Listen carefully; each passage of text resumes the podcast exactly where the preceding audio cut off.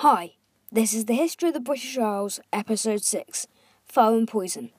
Today I'm going I'm going to go through Roman rule in Britain, Boadicea, and the Irish conversion to Christianity. Before I start, though, I want to say sorry for the lack of an episode for the last three weeks.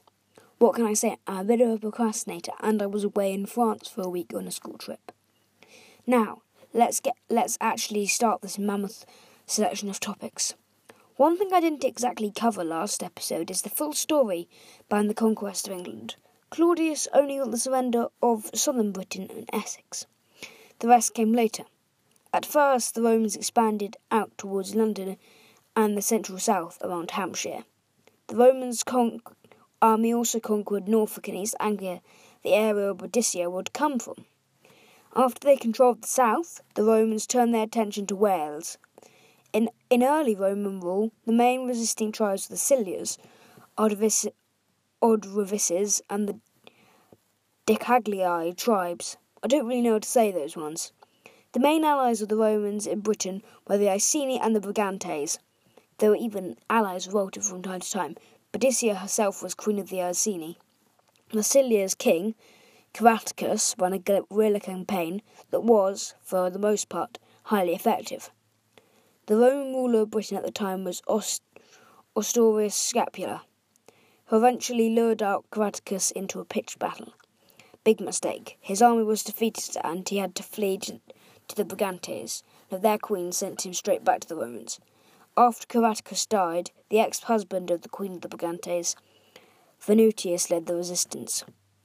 From CE 60 to 61, the governor of Britain, Gaius Paulinus, was on campaign in Wales. He had been making a hash of his alliance with the Iceni.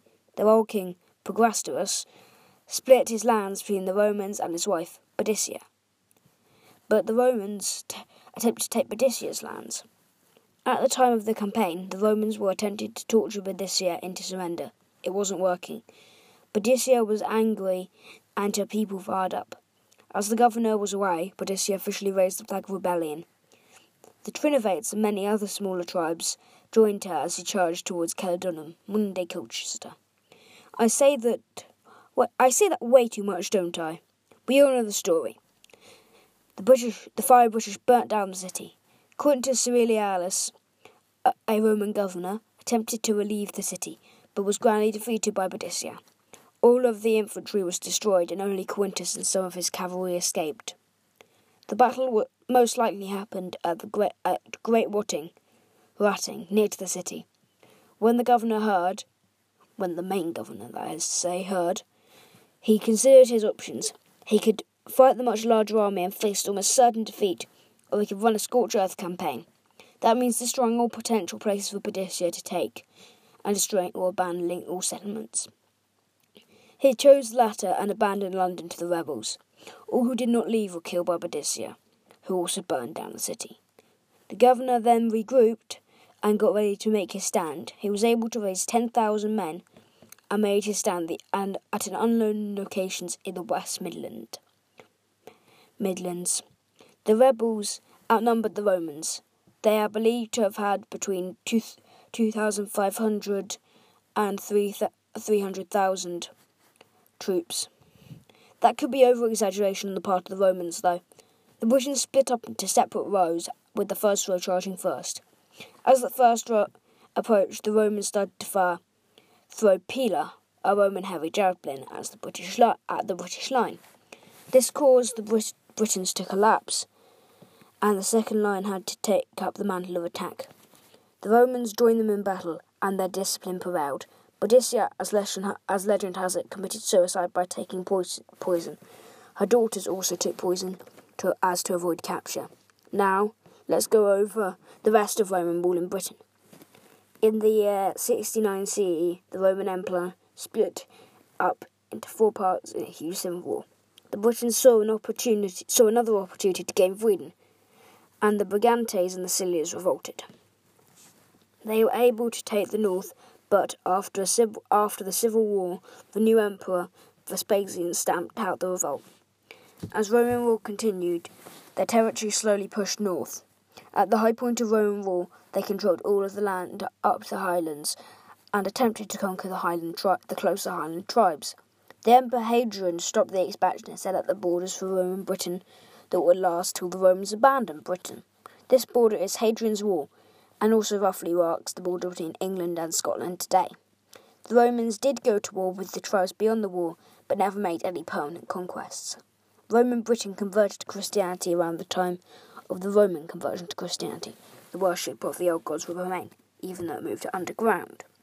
Now, let's go to Ireland before I cover the withdrawal of Roman forces from Britain.